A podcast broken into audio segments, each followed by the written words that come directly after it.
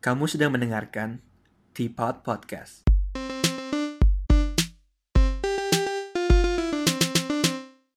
Hello, welcome back to Teapot. Nah, hari ini kita kedatangan tamu yang spesial banget. Uh, salah satu temen gue juga namanya Kak Septi. Coba ya Kak, disapa dulu pendengar kita. Halo, pendengar podcast setianya Fernaldi. Fernaldi. Halo, uh, aku Septi, bukan tamu spesial juga sih, biasa-biasa saja. eh ini sebelum kita mulai mungkin mohon maaf dulu nih ada background-background noise soal ini pertama kali juga uh, gue coba ngerekam di outdoor biasanya di rumah temen atau di rumah gue atau rumah Budiman uh, dan juga hari ini Budiman nggak bisa ikut karena tempatnya sempit juga jadi kita cuma berdua aja nih hari ini nah uh, gue pertama kali ketemu Kak Septi tuh waktu kayaknya pas Mata Nacho datang ke Hong Kong kan kayaknya catatan Najwa catatan Nacho datang iya. ke Hong Kong ya. Dulu Jangan aku pernah salah beda soalnya. beda ya bener. Biasanya orang taunya Mata udah, udah datang ke Hong Kong ya terus aku iya. dulu sempat mau beli tiket terus kontaknya ke Septi kan ya kalau nggak salah ya aku lupa malah lupa soalnya ya saking banyaknya orang saking banyak kan? ya iya iya iya terus baru sempat ngobrol-ngobrol lagi pas tahun lalu atau tahun ini ya? tahun ini ya tahun ini buat pemilu ini. ya Iya, pas pemilu ada... kita satu di KJRI juga jadi jadi volunteer buat Bukan PP, nggak sih? P- PPS ya PPSL juga sama pas ketemu Samara, Samara ya iya. iya. Nah nggak boleh cerita sedikit gak sekarang eh, kerjanya apa gitu Hmm, aku di Hong Kong sebenarnya kerjanya sebagai pekerja migran sih, lebih ke pekerja rumah tangga gitu. Hmm. Ah, aku di sini kerja baru enam tahun. Oh, udah enam tahun udah, udah lumayan lama dong itu. saya sekolah baru 4 tahun juga. nah, ini kan, kan saya juga sering lihat kakak kalau di Instagram tuh sering banget posting soal demo-demo nih. Ada podcast kita kan kita uh, udah banyak ngomong ngomongin soal demo di Hongkong mm -hmm. juga. Dan saya juga jadi penasaran gimana perspektif Kak Septi soal demo yang sedang berlangsung di Hong Kong gitu. Nah kan sekarang udah masuk ke demo ke minggu ke berapa ini ya hari ini? Ya, ke berapa? Ke enak, ke tujuh ya? Udah, udah enam bulan lebih ya berarti ya? Udah uh, udah udah udah enam bulan lewat, lewat sedikit ya? Iya enam bulan hampir tujuh tujuh bulan untuk bulan ini sih tanggal besok besok tepat besok tujuh bulan. bulan. Oh, tanggal ya. sembilan ya. kan. Udah lama banget berarti iya, ya? Gila itu uh, apa demo sepan demo demo paling lama sepanjang masa di Hong Kong. Paling lama di Hong Kong ya? Iya iya. Tapi kan beberapa minggu lalu nih udah sempet lebih tenang nih situasinya mm -hmm. lebih kondusif ya. Iya um, betul. Oh gitu kira-kira sedikit deh kan kita ada banyak ngobrol soal ini juga. Kira-kira pendapat Kak Septi soal demo Kong itu gimana? Kurang lebih. Mau dilihat secara dari sisi mananya sih? Dari sisi dari sisi kakak sebagai BMI deh gitu kan misalnya aku sebagai student kayak kemarin entar dampaknya tuh uh, graduation aku di di cancel gitu yeah. teman-teman aku kelas-kelasnya dibubarin okay. disuruh pulang kayak uh -uh. online nah kalau kakak sebagai yang kerja sebagai di BMI PNI, itu kira-kira ya. apa dampaknya kota sini pada kakak gitu sebenarnya kalau ke aku sendiri sih ya nggak ada sih kalau menurut aku ya tapi kalau untuk teman-teman yang lainnya karena demo ini kan selalunya uh, dilaksanakan pada hari Minggu dan bertepatan juga para pekerja migran ini pada libur gitu kan. Jadi uh, yang biasanya juga kerap kali dilakukan di uh, Hong Kong Island kayak di Causeway Bay di situ seperti hari ini. Hari ini juga kan lagi ada demo di Causeway Bay dan yeah. uh, teman-teman tuh banyak yang pada liburan di sana dan setelah ada uh, demo ini uh, udah tujuh bulan ini gitu gitu jadi ya pengaruh banget sih sama pekerja migran jadi mereka itu uh, kalau libur kayak dikejar-kejar oleh waktu gitu. gitu kan dan uh, mereka itu buru-buru untuk dapetin transportasi gitu hmm. karena kan kadang juga uh, kita nggak tahu dan mereka pun juga nggak tahu nggak punya aplikasinya jadi mereka cuma info-info dari teman ke teman gitu uh, takutnya buru apa namanya MTR itu ditutup jadi mereka pada buru-buru untuk segera meninggalkan lokasi, lokasi. tersebut gitu kan iya, terus iya. bus juga gitu kadang bus juga nggak jalan nggak tahu nih jalan ke sana atau enggak so, kan nyangkut. ada memblokade kan ada yang diblokir jalannya jadi iya jadi berubah uh, gitu. jadi mereka itu akhir-akhir ini kalau yang di apa namanya teman-temanku itu cerita gitu ya mereka cuma liburnya di bawah rumah dan gak jauh dari rumah juga yang biasanya melakukan banyak kegiatan gitu biasanya di Hong Kong Island lah atau di mana gitu sekarang juga di kayak dikurangin gitu sih karena ya takut terjebak dalam demo tersebut begitu. Ya, biasa di Bay itu kan banyak uh, daerah turis lah ya jadi Iya. buat buat rekreasi Iya tempat karena di belanja, ada- Victoria Park itu kan Victoria Park. menjadi kampungnya pekerja migran yang ada di Hong Kong. jadi banyak Gitu. orang piknik jalan-jalan Iya, dan- refreshing lah ya buat Ha-ha, hari minggu dan gitu ya apa selama tujuh bulan ini ya aku lihat juga kalau setiap hari minggu gitu kayak daerah Mongkok lah pokoknya daerah Hmm. yang rame yang sebelumnya itu rame dengan para eh, PMI itu sekarang jadi sepi, Sepi gitu ya. terus kalau udah terjebak di konflik Iya kalau udah sore gitu juga udah sepi biasanya kan mereka pada bubar malam jam 10 jam 9 gitu Hmm. sekarang jam eh, 5 pun udah mulai sepi jam 6 juga udah sepi itu pulangnya udah lebih berbeda banget jadi kurang Iya. lebih kalau, kalau aku boleh rangkum jadi waktu refreshingnya berkurang lah ya jadinya Iya, ya. jadi uh. orang jadi walaupun Iya pas bikin lagi refreshing kegiatan pun nggak kayak dulu sebelum ada demo kan sering banget tuh ada kegiatan para pekerja migran gitu kan. Iya, dan iya. sekarang kayaknya sih juga berkurang gitu. Mereka lebih banyak di, di, di, di rumah jadinya ya. Eh, iya nggak di rumah juga. Jadi apa ya yang menghindar lokasi-lokasi yang biasanya mereka nongkrong lah Hmm. Cari lokasi baru jadinya buat tempat nongkrong. Iya coba deh kalau hari ini datang ke Victoria Park. Ah, mungkin sedikit banget orang-orang PMI yang masih Iya. ada di sana dan mungkin soalnya bahkan sekarang kan udah nggak ada. dipakai buat demo soalnya Iya, kan. kalau buat demo gitu piknik juga nggak enak. Heeh, itu kalau lagi udah piknik banyak sampai- demonya. Nah, kalau udah di Bay kita mungkin sering lihat para PMI ini lari-lari, lari-lari untuk segera pulang. pulangnya takut terjebak di konflik ya. Iya. Nah, aku juga pengen nanya nih, kan kan kemarin uh, baru aja ada district council ele- election di Hong Kong kan. Mm-mm. Terus uh, menurut aku keren banget sih mereka akhirnya bisa menang ya. Iya. Kayak banyak kan orang. Keajaiban alam sih kalau menurut aku. Iya kan yang biasanya kan partai yang dari negara sana lebih banyak yang menang, tapi sekarang partai de- demokrasi yang yang yang yang pro demokrasi lah ya, yang Iya. banyak yang menang ya.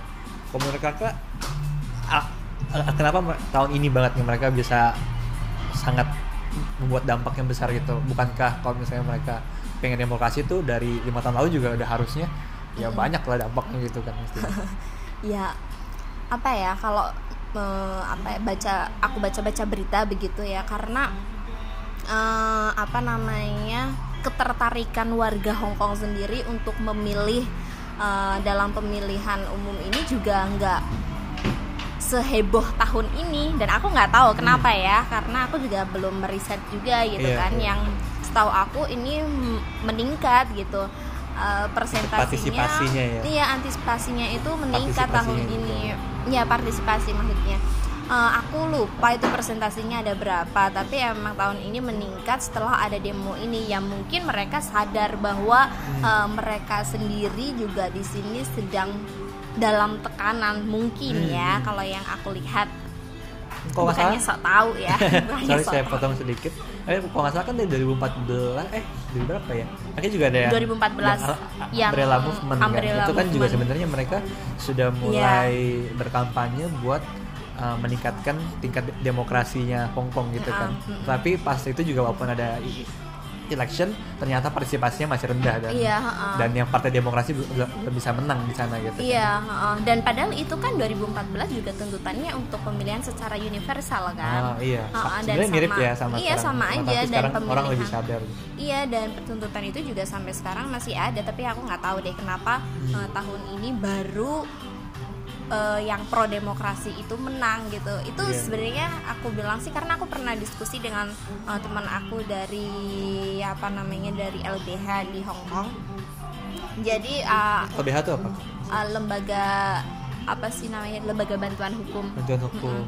Uh, kita pernah berdiskusi dan uh, aku sama dia dia pun aku tanya sama dia uh, uh, percaya nggak sih maksudnya optimis nggak sih kalau pro demokrasi bakalan menang gitu dia bilang enggak nggak Hmm. Oh, dia- mungkin dia nggak bakalan iya ya. heeh. terus setelah ada ini ada kemenangan dari kubu pro demokrasi itu kayak aku kayak apa ya wow banget gitu ya eh, kayak surprise banget gitu apa keren banget sih Iya, aku sih makanya aku bilang ini kok keajaiban alam ya gitu dan ternyata udah seperti uji coba yang pertama dong Hmm. bahwa eh, kalau misalkan dilakukan pemilihan eksekutif dilakukan secara universal bisa jadi eh, kepala eksekutifnya juga bisa dari yang pro demokrasi nggak pro Beijing gitu kepala kan eksekutif tuh buat yang belum tahu mirip kayak presiden gitu lah ya di Indonesia Iya, tapi kalau ya. di sini itu kan karena administratif jadi setaranya mungkin kayak gubernur gitu deh. kayak gubernur ya oh Iya, soalnya sih? Hongkong tuh kecil ya soalnya Iya, ya. soalnya Iya. kan eh, eh, soalnya eh, tapi kan kalau di Hongkong- itu eksekutif itu udah yang paling tinggi berarti Iya, kan ha, udah Iya, yang iya, paling tinggi. eh. kalau kita kan di sana punya presiden punya kan, presiden. dan Cina juga punya presiden. Jadi ini Benar, kayak benar. apa ya? Ya kepala pengurus tertinggi di Hongkong gitu lah ya eh, pengurus tertinggi di di Hong Kong. eh. Ya kalau sekarang kan masih yang kepala eksekutifnya masih yang pro dem, eh, sorry pro Beijing kan. iya iya Uh-uh. Mungkin kalau misalkan kalau secara pandangan aku sih kalau ada udah ada kemenangan pro demokrasi mungkin ada celah satu celah yang bisa membuka jalan buat uh, orang-orang si pro pendukung demokrasi pro demokrasi ini mendapatkan apa ya mendapatkan hak untuk memilih secara universal juga sih meskipun Iya. ya mungkin akan ribet ya karena Pasti. kita juga Ya, nggak perubahan tahu sistem gimana kan- sistemnya perubahan sistem itu mereka. pasti bakal ribet sih nggak nggak mungkin ba- bakal instan iya, kan perubahan eh, soalnya tapi ini dengan kan kemenangan ini kan jadi ada, satu langkah yang udah diambil karena dari mm, berapa ya 390 berapa ya aku kok lupa 300 Nggak apa-apa. hampir 400 eh, orang yang pro demokrasi yang udah menangin eh, pemilu ang- apa pemilihan anggota dewan distrik kemarin terus ada 117 kursi yang akan eh, ada ikut memilih di komite pemilihan kepala eksekutif itu kan juga udah lumayan banyak sih Oke, 117 mungkin ini sebenarnya ribet nih. Kita tarik balik sedikit dulu.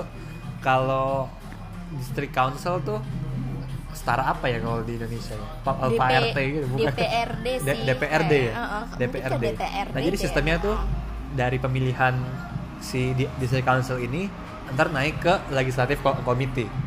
Em, aku nggak paham betul cuma yang aku baca itu mereka juga akan ada di pem- komite pemilihan eksekutif kepala Oh, eksekutif gitu Jadi semua yang terpilih sekarang ini nih Uh-uh. bakal bisa masuk bakal ke bakal komite punya itu. suara di waktu- pemilihan waktu kepala, pemilihan eksekutif. kepala eksekutif. dan tapi itu Oh. bandingnya masih banyak dari yang Iya, pro iya. Beijingnya itu Iya. sesuai yang aku baca itu ada seribuan uh, voters sih Hmm. itu yang pro Beijing Jadi masih lebih banyak Cuma gitu. iya heeh. cuma ya kalau tetap terus menerus diperjuangkan ya Mungkin bisa. mungkin bisa Atau- meskipun itu Iya, iya.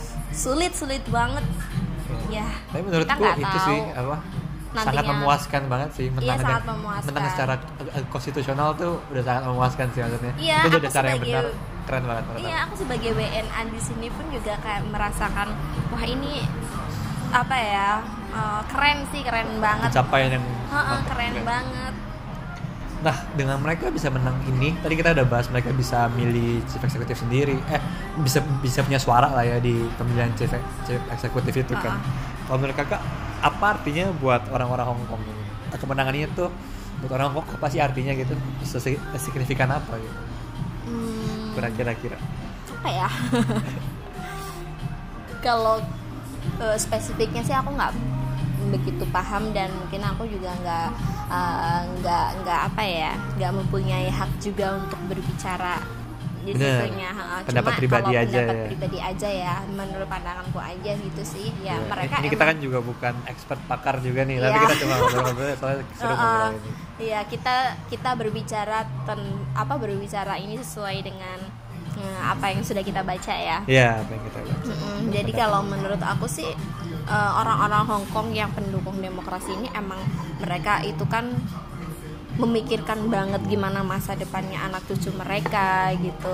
Dan tekanan-tekanan politik dari Beijing mungkin mereka juga semakin menyadari gitu loh. Mungkin ya mereka apa ya namanya eh, sadar bahwa eh, kita nggak bisa terus-terusan begini gitu. Kita dibikin nyaman oleh apa sistem uh, negara ini tapi untuk ke depannya belum tentu negara ini juga akan lebih nyaman dari yang seperti ini gitu. Jadi kita harus um, merubah sistem ini menjadi sistem demokrasi aja gitu loh. Kalau menurut aku ya. Dan makanya mereka uh, anak-anak muda kayak dari umur 11 tahun mereka kan juga ikut uh, apa namanya um, ikut Aksi. ya ikut aksi itu juga mereka bukan mungkin mereka hanya belum sekedar mungkin mereka belum belum kita mengerti kali ya sebenarnya umur 11 ya mungkin ya.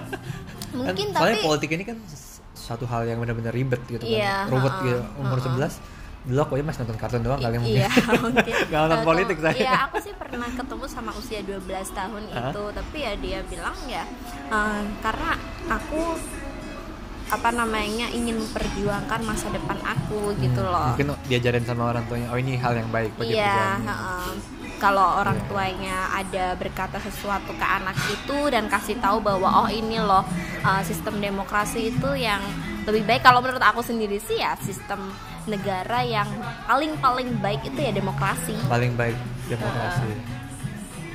Gitu aja sih. Nah, tadi menarik juga ngomong kan saya jadi kan kita melihat mereka itu nggak mau terus dikekang sama partai China gitu kan. Nah, terus tapi aku baru tahu juga nih dari teman-teman aku tuh bahwa banyak orang Hong Kong sebenarnya mereka bilang katanya jangan salah kita tuh nggak nggak mau bebas. Kita tuh nggak mau nggak mau merdeka gitu maksudnya. Bukannya mau keluar dari Cina loh kita kita tuh cuma pengen cuma pengen kita dapat demokrasi tapi tetap tetap di bawah Cina gitu. Oh itu menurut aku wah kok itu banget ya apa? Ternyata mereka Ambigu ya? ternyata ambigu gitu. Kayak kayaknya nih aku kan juga nggak yakin. Kayaknya orang-orang ini tuh yang pergi demo mereka eh, tujuannya kurang sinergi gitu. Mungkin briefingnya kurang ya atau gimana. Soalnya de- dengan cara mereka demonstrasi kan mereka bakar-bakar bendera mereka merajam ba- bakar-bakar toko gitu itu maksudnya kan itu kan bukti kayak mereka udah nggak ada respect sama negara sebelah gitu kan ah. nah tapi kenapa ternyata dalam hati mereka sebenarnya mereka nggak mau keluar juga gitu. Jadi ini kan satu hal yang kontradiktif kalau dipikir pakai logika gitu. Kalau menurut kakak ini yang benar yang mana sebenarnya?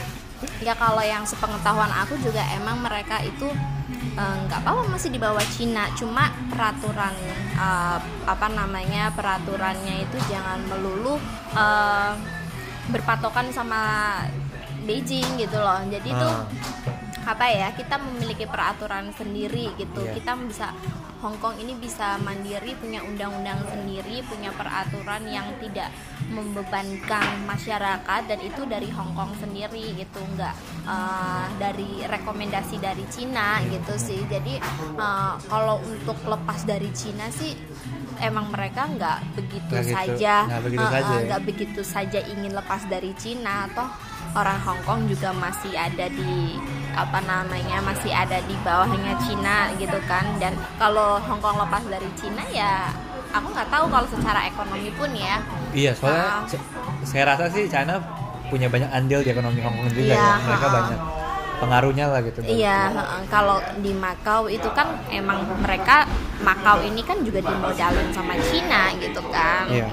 Kalau di Hong Kong pada uh, punya apa invest di Hong Kong juga kan banyak gitu. Jadi Iya, kalau iya. tanpa Cina ya mungkin Hong Kong nggak semaju mu- ini. mungkin, mungkin bisa menurun juga ya Heeh, mungkin. heeh. Iya, iya. Mungkin kalau dalam uh, sisi ekonominya begitu sih. Hmm. Kalau sisi politiknya yang uh, Hong Kong ingin lepas dari Cina ya emang itu sebenarnya nggak betul sih. Cuma mereka Ya, ya. emang memperjuangkan uh, mereka mendapatkan kebebasan untuk menyuarakan aspirasinya mereka dan mereka tidak uh, ditekan secara terus menerus Iya, oleh iya. pemerintah gitu. Ya, tapi ya itu kan saya bisa ngerti alasan sampai sana. Tapi kenapa orang-orangnya itu cara mereka demo itu pro- Iya kayak provokatif jadi juga ada, nanti. Ada jadi ada berkubuan ya. ada pergumulan gitu. iya iya. Saya kan kalau di di Indonesia atau di di US bahkan bakar bendera atau nginjek Udah, bendera aja tuh udah uh, bener-bener pengkhianatan terhadap Iya, negara berarti kan. Tapi kalau misalnya ini sini ini mereka nggak mau keluar tapi mereka bakar-bakar gitu kan cari gara-gara juga nih apa gimana tuh mereka. Iya, aku nggak tahu sih Mungkin berpikir itu- cara berpikirnya mereka Mungkin ada gimana. beberapa orang yang emang gimana ya sedikit lebih violent jadi mereka terpengaruh. nggak berpikir sampai da- dampak ke depannya yang penting kita berjuang dulu ntar ke depannya gimana gitu kali ya Iya dan aku juga nggak habis pikir juga sih mereka bisa berani banget uh, Iya, serem ya buang buang Bendera bendera ke laut, ya. ngebakar bendera, Bener. nginjek Iya. gitu aku nggak habis pikir sih kenapa Iya, mereka melakukan sekejam itu juga Iya, itu. gitu. Tapi Iya. kalau ditanya uh, apa namanya kalau ditanya wajar nggak sih mereka melakukan hal itu gitu? Ya kayak merusak fasilitas umum gitu. Ya gimana ya? Aku ngejawabnya sih ya ya hal yang wajar kalau pemerintahnya orang marah itu gitu ya. Kalau pemerintahnya sendiri juga masih uh, bungkam dan belum memenuhi tuntutan yang mereka yang para demonstran ini uh, inginkan gitu. Benar, emosi kan? Iya iya pasti mereka udah lama banget gini terus tapi pemerintahnya masih lambat gitu ngerespon. Iya masih tinggal empat tuntutan lagi tapi belum dipenuhi. Benar benar. Ya kayak tapi sama yang seperti kita bahas sebelum sebelumnya juga nih tuntutan itu sebelum sebenarnya tuh kakak susah ya buat dipenuhi? Misalnya kak- kakak jadi CEO nya Hong Kong. Enggak Misalnya, enggak susah nggak? nggak susah Nggak ya? susah. Kalau aku yang jadi si, si apa uh, kepala eksekutifnya ya kalau menurut aku nggak susah kalau secara kalau aku ambil langkah sendirian ya Hmm. aku nggak susah tapi karena di sekelilingku ini masih banyak orang-orang yang uh, apa ya menekan gitu ya kayak Beijing gitu kan Oh. pasti tekanan politiknya juga keras banget tuh Iya, dan iya. akhirnya menjadi si kepala eksekutif ini juga uh, keras kena pressure juga Eh, tekanan terus dari jadi banyak arah juga iya ya. jadi istilahnya tuh keras kepala juga lah gitu jadi nggak bisa memenuhi tuntutan-tuntutan itu padahal ya kayak membuka CCTV juga apa susahnya sih membuka CCTV Iya. di Prince Edward MTR situ Iya, iya. Menurutku sa- satu yang susah itu yang ngasih amnesti sih kalau misalnya ya amnesti menurutku untuk kalau misalnya orang ya. salah ya mau kamu tetap harus di penjara gak sih gitu? Maupun apa pun kaosnya gitu. Ya mungkin Iya tapi kalau apa Nggak, ya? Anda harus adil dong. sebagai- iya benar harus adil. Saya saya setuju banget tuh jadi kalau mau kan dua-duanya dihukum polisi yang brutal dihukum iya orang yang salah juga di orang yang Nah, brutal juga dihukum dong Iya berarti dan yang apa namanya yang pemerintah yang tuntutan ini kan juga ingin komisioner itu menyelidiki polisi-polisi yang Benar, bermain benar. brutal kan. Iya, nah iya. sekarang kan tuntutan itu belum di- dipenuhi Iya, iya, gitu ya. iya. Jadi kenapa sih nggak dipenuhi Iya, gitu iya, aku juga loh? Kenapa mereka harus uh, ada empat ribuan orang ya sekarang ya? banyak denialnya dan mereka suka pura-pura nggak ada yang terjadi gitu ya Iya, suka pura-pura. ha, jadi kayak main petak umpet gitu. benar benar kan kasihan ribuan orang di butuh kepastian hukum juga penjara ya mereka ya. iya iya iya benar benar 10 tahun lagi 10 tahun ya Heeh, 10 tahun Oke, itu tadi kan kita ngobrolin soal Hong Kong secara general. Paling aku mau masuk ke satu kasus yang lagi hangat juga nih. Kasusnya Kak Yuli, Mbak Mbak, Mbak, Mbak Yuli ya panggilnya atau gimana? Jadi dia ah, terserah saya senyamannya aja udah baca-baca beberapa berita nih. Kira eh, boleh kakak coba ceritain lagi kira-kira apa yang terjadi gitu mungkin kalau yang belum tahu gitu. Yuli ya Iya. Eh, Yuli itu sebenarnya kasusnya overstay sih Eh, dia itu lupa untuk memperpanjang visanya Hmm, itu dia visanya habis bulan Juli ya. Juli ya bulan Juli. Aku harus baca kayaknya. Deh bulan Juli tapi kalau nggak salah ini kalau kalau kalau nggak salah baca ya. Iya. kalau pas Juli abis itu mereka dia ditangkap pas bulan September ya? Eh? 23 September. September kan Ah, ah, ditangkap itu 23 September. Nah, terus banyak orang yang bilang katanya dia ditangkap gara-gara nulis soal demo, di Hong Kong gitu kan. I- menurut aku kan tapi kan kalau soal demo doang kan banyak yang nulis soal demo sebenarnya kan. Media-media lokal media internasional. Nah, itu semua juga nulis soal demo. Nah maksudnya eh, kenapa Yuli yang ditangkap mungkin gitu? yang lebih vokal kali. Terus yang sering turun ke lapangannya gitu kalau oh dia sering turun ke lapangan Iya, kalau eh, dia sering turun ke lapangan karena ingin memberitakannya itu secara real gitu. Jadi apa live ya? gi- live, Iya, langsung live. IG gitu biasanya eh, eh, live Instagram in- Facebook bukan Facebook, eh, Live live Facebook. Facebook. itu itu juga di platform eh, di media. Jadi apa ya nggak hanya mengutip berita lokal gitu loh. Jadi pengen tahu sebenarnya apa sih yang terjadi begitu. Dan sebenarnya sih kalau orang-orang bilang ngapain sih ngurusin negaranya orang? gitu. Ya Yuli itu tidak mengintervensi konflik politik yang tengah terjadi di Hong Kong kita kan juga, juga orang biasa bisa bisa, bisa intervensi iya, apa aja gitu. Iya, kita nggak punya hak untuk bisa, mengintervensi. iya, kita juga sebagai citizen di sini kita hanya sebagai pendatang Kalau kita juga. warga asing, kita Kalaupun ya. warga negara Hong Kong yang sesungguhnya, tapi dia nggak memiliki kekuasaan juga dia nggak bisa mengintervensi Nggak bisa intervensi, kan. benar, Hmm. benar. Ya, jadi Yuli itu sebenarnya overstay sih kasusnya tanggal 23 September uh, Di- ditangkap. imigrasi itu naik ke rumahnya majikan dia lalu ditangkaplah dia karena em, alasannya ya visanya dia udah habis gitu ya biasanya kalau secara normal visa udah habis itu ya dikirimin surat lah gitu kan tapi langsung ditangkap. eh, tapi Sebenarnya katanya langsung ini juga nggak melanggar hukum tapi katanya ya. Aku baca-baca sih Yang banyak mana yang ya? bilang sebenarnya di ditangkap pun orang imigrasi tidak melanggar hukum sebenarnya. Itu itu masih masih dalam wewenang orang imigrasi buat menangkap orang yang yang overstay Hmm. sisanya katanya. ya yang apa namanya ya itu otoritas eh, orang imigrasi ya gitu Iya. maksudku jadi aku nggak tahu kenapa sih ini entah ada yang mempolitis apa mempolitisasi Ya, ya aku juga bingung gitu atau sebenarnya. gimana aku benar-benar apa ya ini kasusnya pelik sih kalau menurutku Eh, itu kan si Kayuli itu kan dia nulis di Migran Post katanya ya. Iya betul. Saat sebuah platform berita yang dia bikin sendiri ya katanya. Dia bikin sendiri terus udah lumayan banyak lah ya pe- pembacanya. Nah, Iya. emang menurut kakak Migran Post itu sekuat apa gitu, se berdampak apa itu? Kalau so- dari segi me- media gitu, apakah udah banyak diikuti orang atau dijadikan sebagai media yang kredibel gitu atau atau gimana menurut? Hmm, secara migran pos itu kan eh, migran pos itu berdiri mulai bulan Maret 2019 ya ada Oh, baru tahun ini eh, berarti ya? Iya baru tahun ini dan em, ya aku nggak tahu apa sih ketertarikannya di migran pos sehingga eh, teman-teman ini banyak yang mengunjungi halaman migran pos ini gitu Oh. dari eh, dari pas masih kampanye ya itu kan kampanye pemilu Pemilu di- eh, di Indonesia ya? iya di Di Indonesia. Indonesia Heeh, itu kan udah mulai banyak lah yang nge-like migran post gitu dan terus setelah ada demo ini mungkin karena migran post ini kan kalau memberitakan itu langsung dari lokasi ya.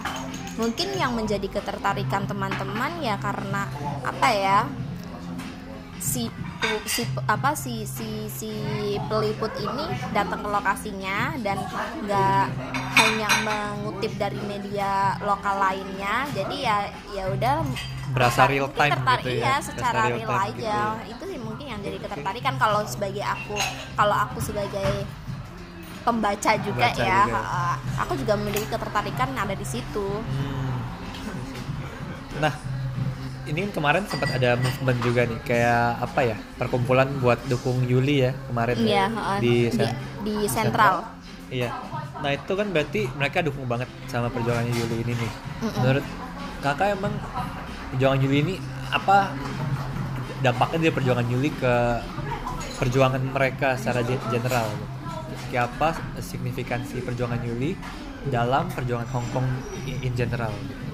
sebenarnya teman-teman eh, apa namanya disebutnya itu grup pendukung Yuli ya Ah, Yuli. grup pendukung Yuli sebenarnya mereka itu mendukung Yuli ya mungkin dari secara kemanusiaan ya secara kemanusiaan terus yang di eh, apa namanya eh, yang dialami Yuli itu sebuah diskriminasi kan jadi eh, menuntut imigrasi untuk em, apa ya namanya ya kenapa sih imigrasi melakukan diskriminasi Minta kejelasan. Heeh, iya minta ya. heeh.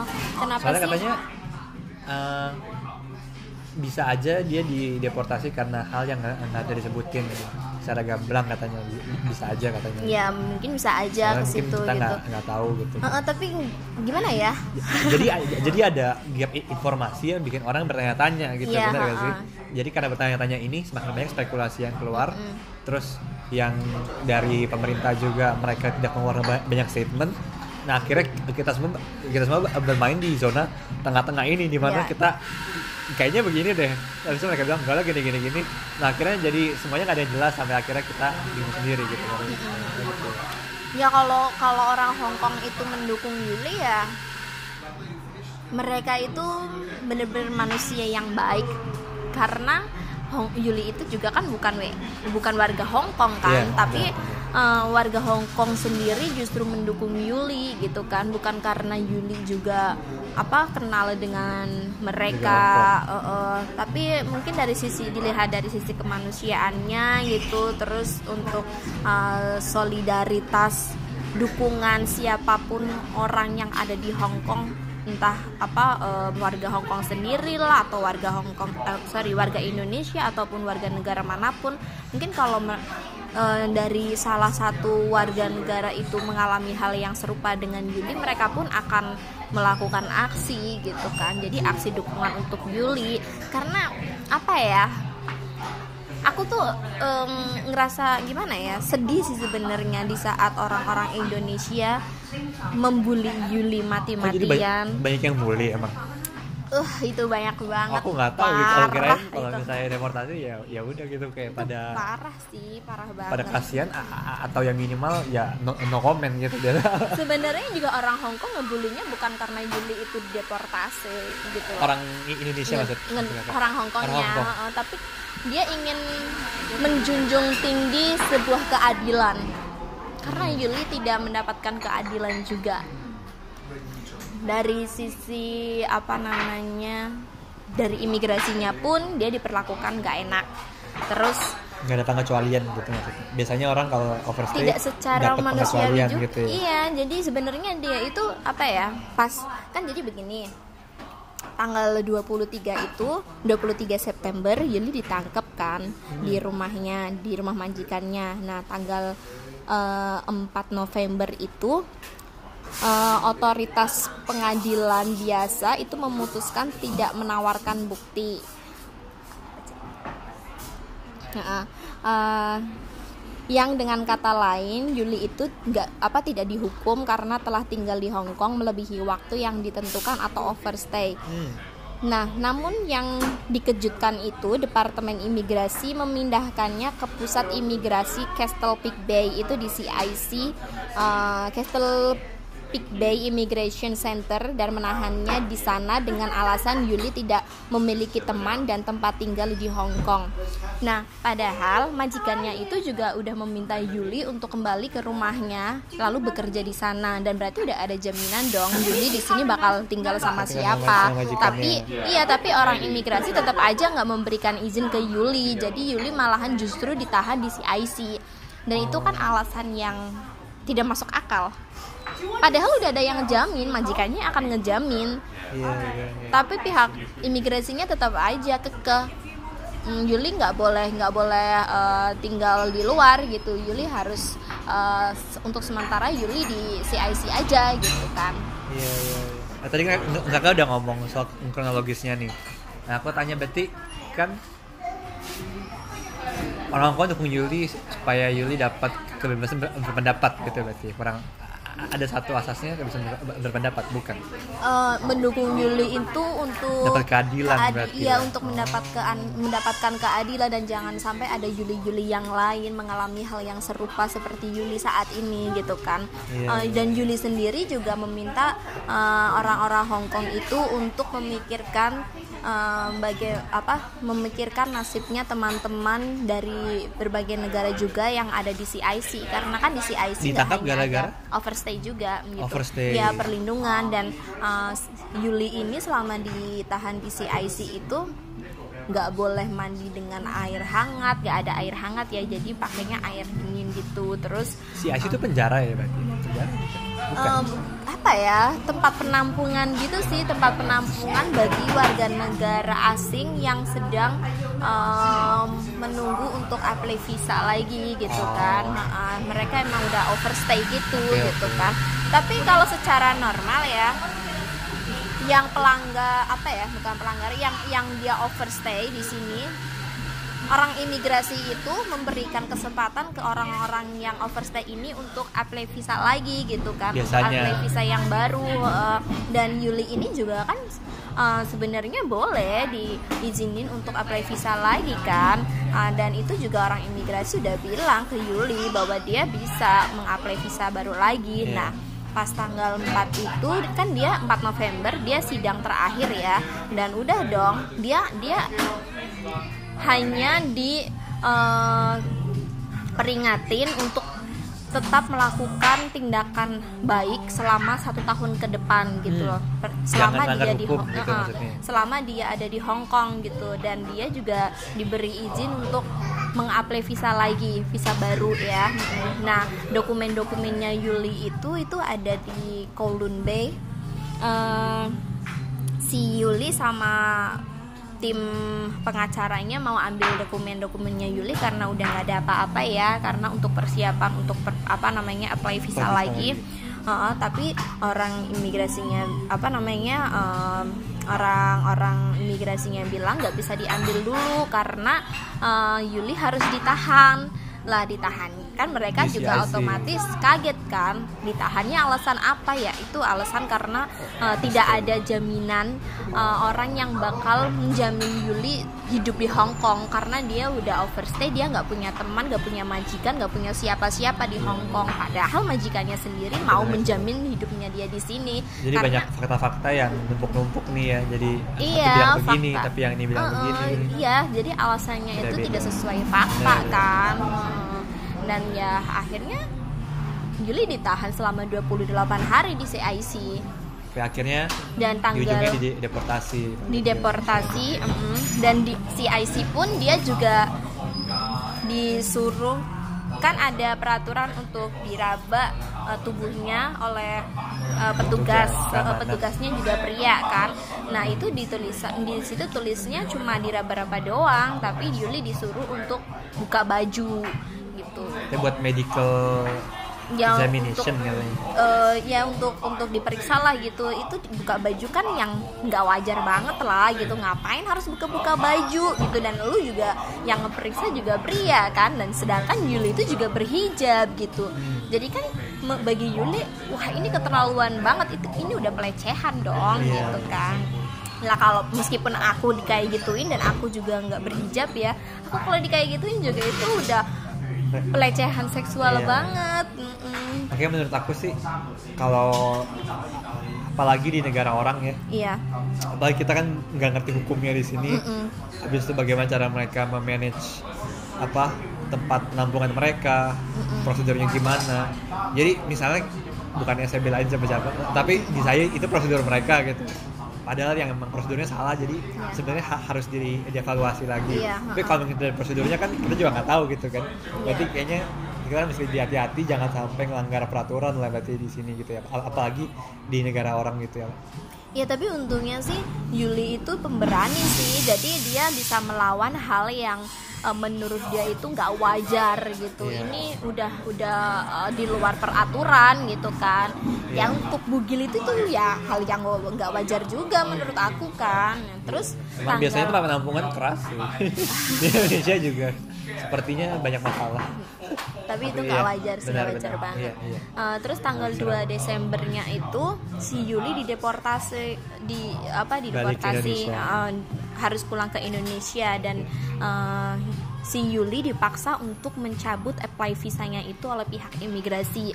Padahal Yuli udah diizinin nih awalnya tapi entah kenapa dipaksa untuk mencabut apply visanya tersebut gitu. Dan Yuli disuruh menulis eh, surat pernyataan eh, Uh, intinya itu dia puas dengan pelayanan imigrasi selama ini gitu kan. Padahal tidak sesuai dengan apa yang dia tulis gitu. Ya Yuli hanya menuliskan uh, ya saya tahu saya akan dideportasi gitu dan saya akan apply visa lagi uh, setelah di Indonesia gitu Oke. kan. gitu Oh, jadi tapi tanggal Kak Yuli mau balik kamu lagi tapi? Masih mau balik ya nggak tahu sih nggak tahu nanti gimana lah mungkin ceritanya. mungkin saya Tapi jadi Yuli- kapok deh. tapi tapi Yuli itu kan apa ya feminis banget ya Iya, iya. Yuli itu kan pemberani banget gitu ya mungkin kalaupun nggak tahu lah atau itu cuma apa namanya ya tulisan apa ya sebagai sebagai ungkapan bahwa dia itu tidak takut gitu Iya, iya. Dan bukan berarti dia itu melawan Iya, iya. tapi ya uh, kita nggak boleh tumbang begitu Benar. saja Iya. gitu jadi tanggal Oh. 2 dideportasi dong itu si uh, Yulinya cuma bawa tas ransel doang kan nggak boleh ketemu sama uh, Majikannya lagi. majikannya heeh. nah kalau menurut kakak dari kejadian ini kira-kira apa yang bisa kita ambil kejadian ini ya uh, kalau untuk dari dokumen jangan sampai kita lengah juga sih untuk perpanjang visa atau perpanjang paspor jangan sampai kita lengah apalagi kita gitu kan. pendatang dari negara luar ya. Ya terus kalau hal-hal lain ya apa ya kita lebih waspada sih. Tapi kalau untuk yang soal mewarta mewartakan ya memberitakan seperti Yuli. Yuli ini kan citizen journalism. Kan siapa pun bisa menjadi citizen journalism kan. Iya, toh dia juga bukan uh, bukan pewarta yang bawah, dibayar. dibayar, ya. Mm-mm, karena Yuli itu nggak dibayar di Migran Pos dan uh, temen-temennya juga nggak ada bayaran di Migran Pos karena mereka itu benar-benar pure uh, relawan, iya Relawan terus juga ya. apa ya? Ya ya kalau dikatakan menyalurkan hobinya mereka ya Bener memang benar ah, ya. memang benar tapi kita apa ya emang kita nggak ada bayaran dan kita bukan aku dan teman-teman itu bukan bukan jurnalis yang profesional Iya, kalau Yuli sendiri emang dia juga udah senior lah gitu tapi emang kita nggak ada bayaran di nggak situ ada dan license juga sebagai Uh-uh, wartawan uh-uh. gitu ya. Iya benar, kita itu bukan bukan uh, apa namanya media yang uh, uh, apa bertu yang tujuannya itu untuk mendapatkan laba nggak ada, nggak ada kan. Jadi ya siapa pun bisa menjadi citizen journalism kan karena sebuah berita itu kan juga sebuah kebutuhan publik. Yang eh, kebutuhan publik kita juga pengen tahu dong ada apa sih? Di sini di mana sih? Demonya gitu. Itu juga untuk eh, info bagi teman-teman pekerja migran ya. Seperti yang aku bilang juga supaya nggak terjebak dalam demo tersebut gitu. Tapi yang ya mohon maaf ya yang para pembuli ini mungkin hanya melihatnya dengan sebelah mata saja dan dibulinya dibully kayak gimana maksudnya ah, pedes lah pokoknya. Aku aja sampai nangis. komentar komentar Ah, gitu. pedes banget. Kamu tahu sendiri kan kalau orang-orang Indonesia udah ngebully itu gimana? Netizen netizen. Iya jadi nilai nilai eh, orang Indonesia yang dikatakan orang Hongkong itu orang Indonesia ramah sopan santun begitu itu kayak kok bisa ketemu ramah? Tapi kalau di internet mungkin sangar. Iya jadi sangar banget kan Di jadi apa? nggak kelihatan soalnya. Iya dan orang-orang Hong Kong pun pada pada geleng-geleng lah gitu. Iya, iya. gila ya. Dan mereka juga pendukungnya Yuli ya juga apa mengatakan eh, Yuli dibully oleh saudara-saudaranya sendiri Iya, gitu iya, orang. Hong- orang Indonesia ya. Ya kita jangan justru mem- membuli dia juga gitu. Kita justru harus mendukung dia gitu. Karena Yuli Yuli juga bagian dari kita gitu Iya, kan. iya. Yuli itu saudara kita meskipun dia itu di sini sebagai minoritas gitu. Tapi kita harus melindungi Yuli sama dengan uh, kita melindungi orang Hong Kong Iya. saudara kita gitu. Pedes lah pokoknya. Aku sampai aduh gila gila gila kepala lah bahkan temen-temen dekatku juga pada ngebulin si Yuli gitu. Itu aku jadi oh gila ini ada orang Indonesia yang notabene ya ini saudara sendiri lah gitu. Ini sesama Iya. pekerja migran tapi lu pada ngebully gitu. Kayak nggak apa ya ya mungkin ada ada ada konflik pribadi kah atau apa? Aku kurang paham ya kenapa mereka sebenci itu sama Yuli dan mereka itu ngebully Yuli yang mati-matian secara tidak sengaja itu secara tidak sadar mereka sedang membunuh mentalnya Yuli tapi si Yuli sendiri tidak akan mati dibully oleh mereka. Iya. Yuli itu malah justru lebih hidup. Sekarang di Indonesia dia juga lagi berjuang kok demi keadilannya dia sendiri dan untuk keadilannya teman-teman pekerja migran gitu Iya, kan. iya. Dia benar-benar apa ya? jadi di Eh, vokal jadi- vokal juga kan kayak Iya, banyak dia beritanya vokal. soal dia dia juga banyak ngasih statement. Di media-media gitu kan dia emang vokal sih yang menurut aku ini tuh pembela hak asasi manusia yang sesungguhnya. Oke. Ini kayaknya udah lumayan panjang, paling aku tutup sedikit. Ya aku ambil takeaway dari sini sih.